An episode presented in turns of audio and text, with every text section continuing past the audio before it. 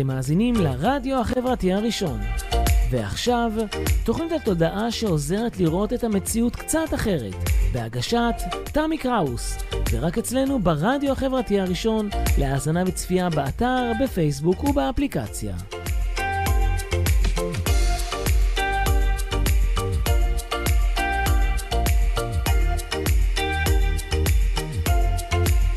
אז, אה, אני תמי קראוס, ואני מדברת תודעה, ואני עוזרת לכם להסתכל על הדברים קצת אחרת, ותודה שבחרתם להאזין לתוכנית שלי ולהיות איתי כאן.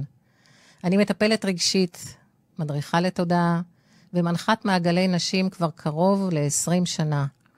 אני מלווה אנשים בתהליכי התפתחות, בתהליכים של שינויי דרך, בצמתים.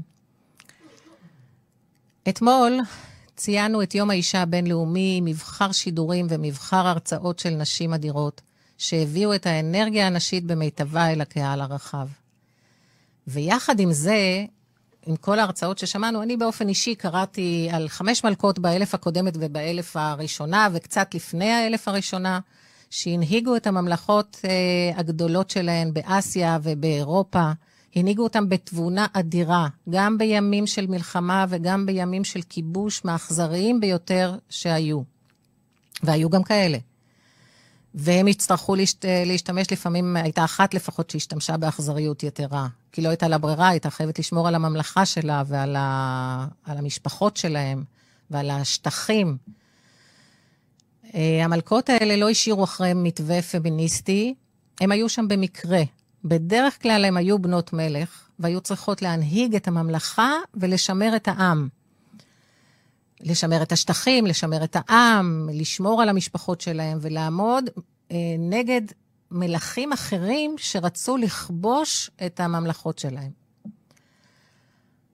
אז זה קצת אה, גם אחורה, וזה קיים בתוכנו. כל הכוחות האלה קיימים בכולנו. אנחנו רק צריכות להאמין בעצמנו, רק צריכות להאמין ביכולות שלנו.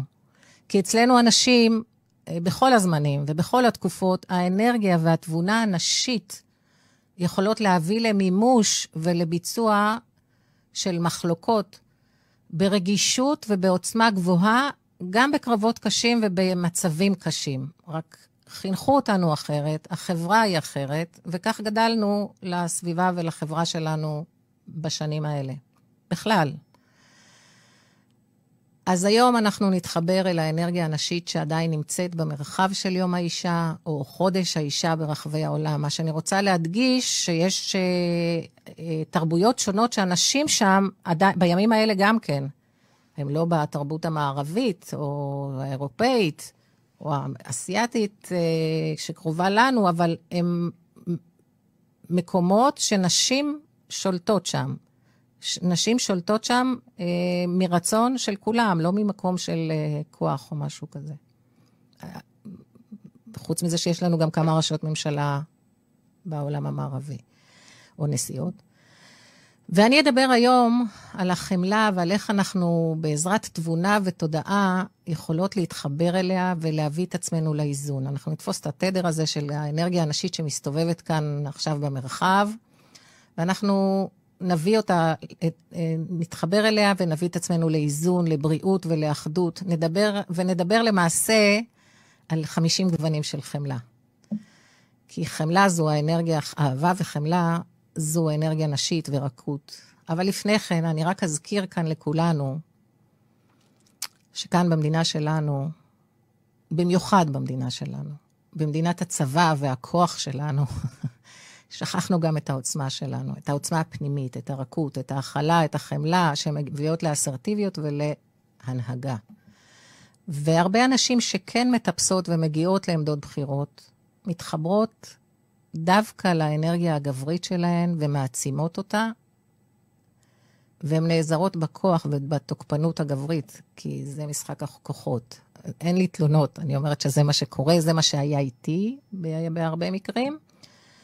ברוב המקרים זה מגיע, זה משהו משלי, כאילו, זה מגיע מרצון וצורך לגבור על uh, הגברים ועל הכוחנות הישראלית. זה משהו שלי, כמו שאמרתי, אבל זה קיים, אני רואה את זה גם אצל אחרות, אצל אחרים, uh, זהו. אז uh, בואו נחזור אל החמלה, לתדר רך ונשי, עם הרבה מאוד גוונים. היום אני אדבר על כמה גוונים של התדר הזה. תדר שבימים האלה הוא נכנס יותר ויותר אל הפלנטה שלנו, ויחד איתו הוא גם מביא כאוס ובלגן. אני אדבר כאן על כמה גוונים, ואם יש לכם גוונים נוספים, אתם מוזמנים לכתוב בתגובות. אני אגיב מאוחר יותר. כי כשאנרגיה מגיעה, אנרגיה אחרת צריכה לפנות מקום, ובזמן שהאנרגיה מתפנה, אנחנו רואים הרבה מאוד פסולת שמשתחררת. כל הכאוס שקורה עכשיו זה גם למעשה פינוי של אנרגיה לטובת האנרגיה הנשית החומלת. זה, זה בא לידי ביטוי בכל מיני uh, פחדים שמביאים עלינו, בכל מיני uh, שליטה, מאבקי שליטה ומאבקי כוח. זה בדיוק האנרגיה הזו שמשתחררת ונכנסת אנרגיה נשית וחומלת. ייקח לזה קצת זמן, אבל זה, זה, זאת המטרה של זה לפי דעתי. והאנרגיה הזו מבקשת להיכנס למרחב, אז היא דוחקת החוצה, והיא דוחקת החוצה, אז היא מעלה פחדים. ובואו לא נשכח שהתפקיד, שהמקרנה שהגיעה לכאן, והיא עוזרת לבריאה לפנות את האנרגיה הישנה הזו. תראו כמה, כמה ויכוחים, כמה כאוס יש סביב כל הסיפור הזה. אז מה זה חמלה? חמלה זו המהות, המהות של הבורא. אהבה וחמלה הם היסודות של הבורא. האנרגיה המהותית שלנו למעשה. דמיינו אה, כמו מין מרק כזה, שמורכב מיכולות איכותיות, כמו חמלה ואהבה. זה למעשה, זו למעשה האנרגיה המהותית שלנו, והיא מורכבת מחמלה ואהבה. האנרגיה העוצמת, זו האנרגיה העוצמתית ביותר שקיימת והמרכזית ביותר, שממנה הכל התחיל. וביחד הן יוצרות פעולה חומלת ונדיבה. או כמו שקריון קורא לזה, נדיבות בוגרת. אני מצטטת כאן הרבה את קריון, אני מאוד אוהבת להקשיב לו. אני גם לומדת ממנו. כל מה שאנחנו חושבים על אהבה לא מביא את האהבה שעליה אני מדברת. האהבה שאני מדברת עליה זו אנרגיה שאנחנו לא יכולים להבין אותה, אנחנו לא יכולים לחוש אותה. אותה. כי כל מה שאנחנו חושבים או יודעים או נדמה לנו שאנחנו יודעים על אהבה, משולב בו האגו שלנו עם תבניות, עם זיכרונות שלנו, עם טראומות שלנו, ולכן אנחנו לא יכולים לחוש אותה. זה משהו עילאי שאנחנו לא יכולים לחוש אותה, כל עוד אנחנו למעשה כאן. ואנחנו לא יכולים אפילו לדעת או לדמיין אותה. אנחנו חיים בעולם אה, דואלי, חושך מול אור, אמת מול שקר. כל החיים שלנו מבוססים על אותן תבניות ועל אותן מחשבות. ולכן אנחנו לא יכולים לדעת את האמת כמו שהיא, כי אנחנו תמיד או בתחרות, או בחושך מול אור, או דברים אנחנו, שאנחנו רואים שלא מוצאים חן בעינינו, אז אנחנו לא יכולים להיות נקיים לגמרי ולהרגיש את uh, אותה אהבה. אבל זה חשוב שאנחנו נדע, שנדע שהיא קיימת, ונדע לאן למעשה אנחנו שואפים כדי להיות יותר טובים עם עצמנו. אז בואו נראה איך אנחנו מגיעים אל האנרגיה הזו. אל האנרגיה הטהורה הזו, בלי שיפוטיות, בלי דואליות, כמה שפחות. אז לעבוד על עצמנו, להיות כמה שפחות במצב הזה. להבין ולקבל שיש בתוכנו את הכל. גם את הטוב וגם את הרע, וגם את הדברים שעם הפרשנויות שלנו הם פחות טובים, הפחות יפים או פחות נעימים. החמלה היא תדר כל כך גבוה, והיא הקשר שלנו אל הבורא. כשאנחנו במצב של חמלה, אנחנו מתחברים אל הבורא. החמלה מביאה אותנו, היא למעשה מניעה אותנו לסוג, לשלווה, וכשאנחנו בשלווה, היא לוקחת אותנו למקום של ריפוי ושל חיבור לבורא, לבריאה, למקור. חיבור כזה שמאפשר שינויים ניסיים כשאנחנו מבקשים אותם. חמלה ואהבה ביחד מביאים לב רחום שמרפא אותנו, שמרפא את הסביבה שלנו עם, החב... עם החמלה והאהבה שבנו. כשאנחנו נותנים אהבה וחמלה החוצה, כשאנחנו מביאים את זה החוצה למי שסביבנו, אנחנו ממש עושים לו ריפוי, אפילו מבלי לדעת. אז יש לנו כמה סוגים של חמלה. יש לנו חמלה לאחר. כשאנחנו חומלים את האחר, למעשה זו חמלה בלי רחמים. זה לא הרגש הזה שאנחנו מרחמים על מישהו. זה, אנחנו במקום שלהם, אבל אנחנו לא מרגישים את מה שהם מרגישים. אנחנו יכולים לחבק אותם, אנחנו יכולים לאהוב אותם, אנחנו יכולים להקשיב להם, אבל לא להזדהות. כי ההזדהות מחלישה אותנו. בעצם ההזדהות אנחנו למעשה לוקחים מהם קצת מהמצב שלהם. אז אנחנו לא מזדהים. כשאנחנו חומלים על מישהו, את, את מישהו, אז אנחנו לא מזדהים איתו. אנחנו מקרינים שלווה, אנחנו מקרינים הבנה, אנחנו מקרינים סוג של הבנה שאנחנו יודעים שהוא צריך לעבור את מה שהוא עובר והוא יעבור את זה. זו חמלה גדולה ביותר. זו תודעה שמשנה את הפלנטה, שמביאה עוד אהבה לכאן. למעשה, אה, במקרה כזה, הדבר הכי טוב זה לתת לדבר, לתת לשני לדבר, להקשיב, להקשיב באהבה, להקשיב הקשבה מלאה, רק להקשיב. זו חמלה גבוהה ביותר, בלי לייעץ. בלי לייעץ, בלי להזדהות, להקשיב עם אהבה. חמלה כזו היא תודעה מאוד מאוד גבוהה. ואיתה אפשר לעשות הרבה מאוד דברים. ויש עוד היבט לח... לחמלה, יש עוד כמה. ההיבט השני הוא למחול ולסלוח למי שפוגע בנו, לחברים, למשפחה, אם פוגעים, או מנהלים שלנו, שפוגעים בנו, שמתנהגים אלינו בגסות לעיתים, שלא מכבדים אותנו, שמשקרים אותנו, שאנחנו רואים שהם משקרים אותנו, לסלוח להם, ולאחר מכן להיות אליהם בחמלה. זה לא פשוט, יש אנשים שאצלם שקר ואמת אה, ערך עליון, להם זה ממש לא פשוט, אבל זה משהו שצריך ללמוד אותו. זה אתגר לא פשוט. וגם התדר הזה, התדר הזה של החמלה, מגיע עם תדר גבוה במיוחד. מאחר ו... החמלה הזו, החמלה לאחר, כאילו, למי שפוגע בנו, היא כל כך לא פשוטה. אני מציעה לכם, אני אביא לפה עכשיו, אני אדבר על איזו שיטה מהוואי שאני הרבה פעמים השתמשתי בה, ואני עדיין לפעמים, לעיתים משתמשת בה. היא נקראת אופונופונו למי שלא מכיר, אפשר גם לחפש בגוגל, אבל אני אסביר בכמה מילים. השיטה הזו אה, מרפאה ומשנה את היחס שלנו לדברים. ולמעשה היא גם משפיעה על, הגורם הנוסף שנמצא בלופ הזה. בשיטה הזו אנחנו אומרים ארבעה משפטים רצופים. תמיד אותם משפטים ונעזרים בהם לאורך זמן, והם עוזרים לנו לראות ניסים. פשוט כך, כמו שאני אומרת. פשוט תנסו ותראו ש, ש, שזה נכון.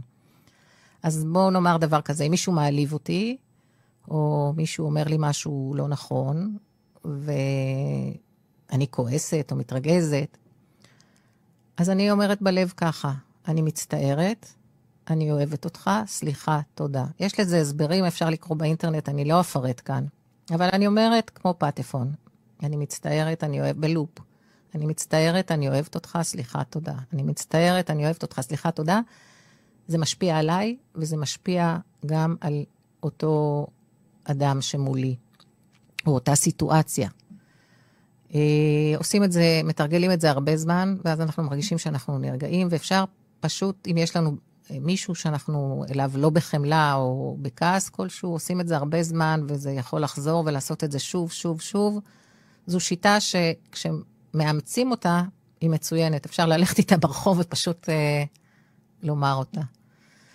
ויש עוד אה, עצה שנתתי כבר בשידורים קודמים, שכשנכנסת לי איזושהי מחשבה או כעס כלשהו, ואני רוצה להזיז אותה ולפתוח סינפסות חדשות במוח, אז אני אומרת, אה, בלב אינני מזדהה עם המחשבות האלה, או אינני מזדהה עם הפחדים האלה, זה גם עובד, וזה גם לאורך זמן, מייצר ניסים. ויש עוד אה, סוג של חמלה, חמלה לעצמי, במיוחד לנו, לנשים. אני עכשיו מדברת אלינו. אהבה לעצמי, חמלה לעצמי, זה משהו שאנחנו לא כל כך, לא תמיד יודעות לעשות את זה, ואני חושבת שהוא הכי חשוב והכי מאתגר ליישום. אני גם דיברתי על זה באחד השידורים שלי כאן, על אהבה לעצמי, וגם יש באתר היוטיוב שלי סרטונים בנושא של אהבה לעצמי. אבל בואו לא נתבלבל. אהבה לעצמי מהמקום של הערכה, ממקום של קבלה עצמית, ממקום של חמלה לעצמנו, לעצמך, ממקום עמוק, ולא ממקום של אנוכיות ורצון לקבל לעצמך. זה יכול להיות גם על... זה לא יכול, זה לא על חשבון מישהו אחר, וזה לא על חשבונו של אף אחד, זה פשוט לאהוב ולקבל את עצמך. לאהוב את מי שאת. תמיד, בכל זמן ובכל מצב. כשאת שמחה, כשאת עצובה, כשאת כועסת, כשאת מצליחה, כשאת נכשלת, כשאת לחוצה, כשאת טועה, כשמקבלים אותך בברכה, כשמפטרים אותך, לאהוב את עצמך. זו האהבה האמיתית לעצמנו. אהבה שמגיעה ממקום של קבלה עצמית, ממקום של מחילה לעצמך. פשוט להיות בחמלה לעצמך. זה מורכב מאוד. אפילו, אני אסתכל על זה מעוד כיוון, מכיוון של, מכיוון של ענווה, שאת מבינה שכל מה שקורה לך באופן אישי, או בכלל, במרחב, אבל לך באופן אישי, כל מה שקורה, קורה כי את חלק מאותו הבורא. אותו הבורא, אותו המקור, אותה הבריאה, אותה הרוח. הכל בשמות שונים, אבל אותו דבר, מבחינתי. אותו אחד או אחת. כשאנחנו מבינים שאנחנו חלק מאותה בריאה, אנחנו מבינים שכל מה שקורה לנו, כל מה שנמצא מסביב, כל מה שאנחנו עושות, נעשה בשליחות של הבורא. שליחות זה קצת יומרני לומר את זה, אבל זה מגיע מהבורא. אפילו המילים, אתם יודעים מה, אני אספר עוד משהו. אפילו המילים שאנחנו אומרות, מילים שעכשיו כשאני מדברת, זה רצון הבורא. כבר לפני כמה שנים מדענים מצאו בבדיקות CT ו-MRI שהם עשו, ששש שניות לפני שאנחנו אומרים משהו, כבר נרשמת תנועה במוח. לי קרול, אותו אני נוהגת לנצ... לצטט, שמתקשר, ש... ש... שמתקשר ומתקשר את קריון, אומר לא פעם, תאהבו את עצמכם, תאהבו את עצמכם מעבר לכל אשם או לכל דבר אחר. תאהבו את עצמכם כל כך הרבה, עד שלא תוכלו לעשות שום דבר שלא יגרום לכם לאהוב את עצמכם יותר. תאהבו את עצמכם מעבר לכל אשם או כל דבר אחר. אהבו את עצמכם כל כך הרבה, עד שלא תוכלו לעשות שום דבר שלא יגרום לעצמכם לאהוב את עצמכם יותר. איזה משפט מדהים. ויש לנו עוד חמלה. חמלה למציאות שלנו, חמלה לבורא, חמלה לדרך, חמלה למצבים שקורים ברמה, הרחבה ביותר. חמלה שאנחנו חלק ממנה.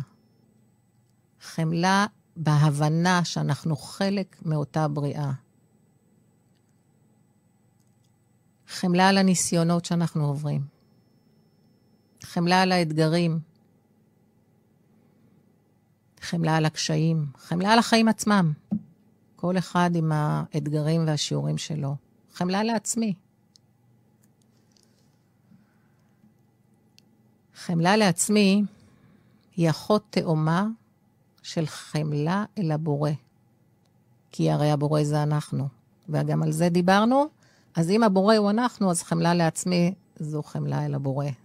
הן קרובות מאוד, והן אחיות תאומות.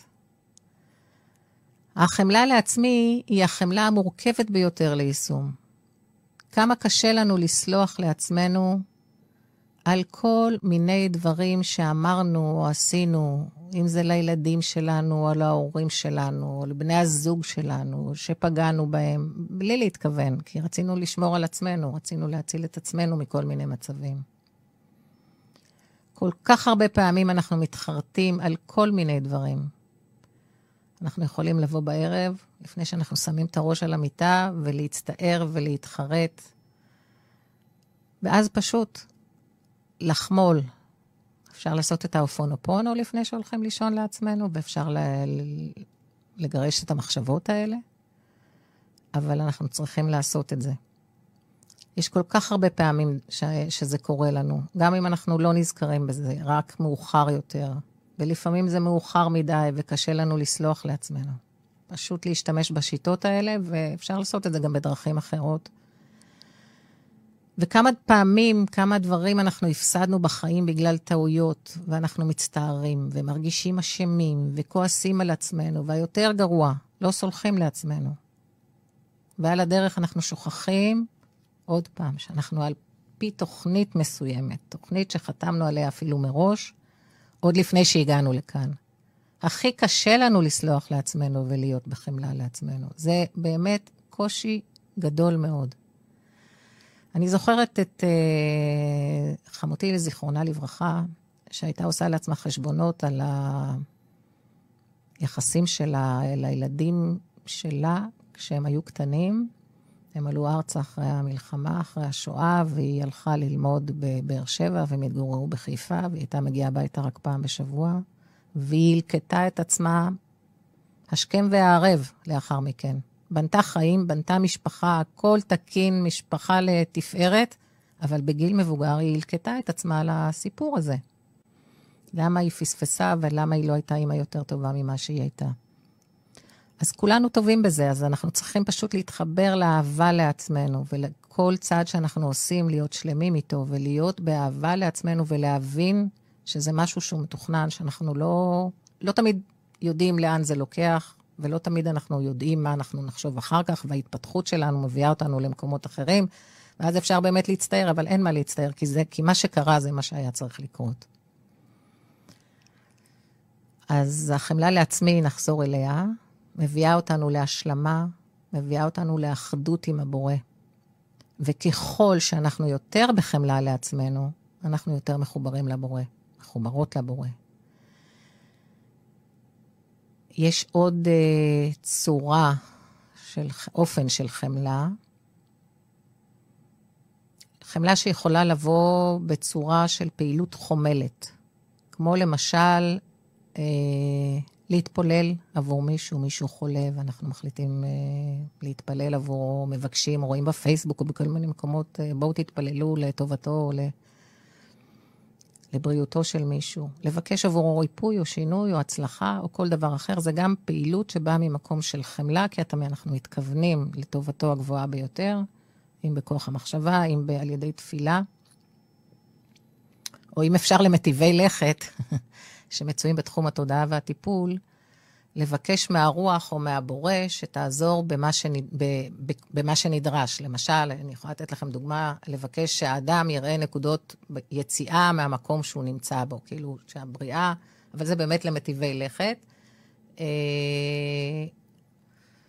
לבקש שהאדם יראה נקודות יציאה במקום שהוא נמצא בו היום. אז uh, יפלוס, יפלס את הדרך, שיביא אל, אליו uh, מצבים שהוא, שהוא יהיה, שיהיה לו יותר טוב, שהוא יראה אותם, יבחין בהם והוא יתנהג אחרת. אז אנחנו נסיים להיום, uh, אבל לפני שנסיים אני אעשה סיכום של מה היה לנו כאן היום. דיברנו על חמלה ודיברנו על אהבה, שהם הבסיס, הם התדר האלוקי, שמהם מורכב היקום, הם הבורא. על כך שאנחנו לא ממש יכולים להבין או לחוש את התדר הזה. זה תדר של אהבה, אהבה שאנחנו לא יכולים להבין אותה. ולכן אנחנו גם כותבים אותה, א', רווח, ה', ב', ה'. דיברנו על כמה גוונים של החמלה. על ארבעה, על ארבעה גוונים היום דיברנו, חמלה כלפי אחרים, לא רחמים, אלא חמלה בלי הזדהות. דיברנו על חמלה וקבלת המציאות והתוכנית האלוקית של מה שקורה לנו באופן אישי ול, ולעולם בכלל. לקבל ולזרום ולחלום עם, ולא להתנגד. לקבל ומשם לקבל החלטות להמשך. דיברנו על חמלה לעצמנו, על אהבה לעצמנו, על לדעת למחול לעצמנו, לקבל את עצמנו ולהיות בחמלה לעצמנו. דיברנו על כך שכשאנחנו חיים בהוויה של חמלה, אנחנו מחוברים לבורא, ואנחנו יכולים לבקש ממנו בקשות ולייצר ניסים. זה גם עניין של אמונה, אבל uh, חמלה, כשאנחנו בחמלה, אז אנחנו יכולים להגיע לשם, אז אנחנו כבר אולי גם יותר באמונה. דיברנו גם על חמלה שנשלח בתפילה או התכווננות לטוב עבור האחר. ואגב, אני אחזור עוד פעם, אם יש לכם רעיונות לעוד גוונים של חמלה, אשמח שתכתבו לי כאן בתגובות. אז uh, להיום אנחנו סיימנו.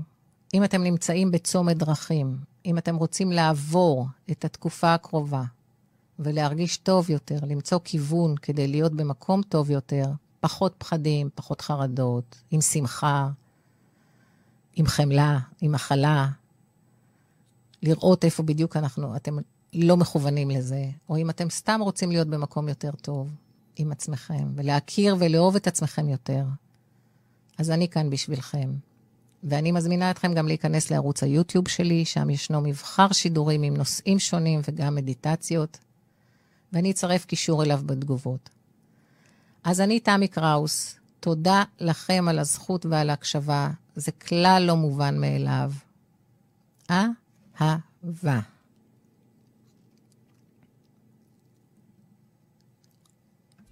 Bye.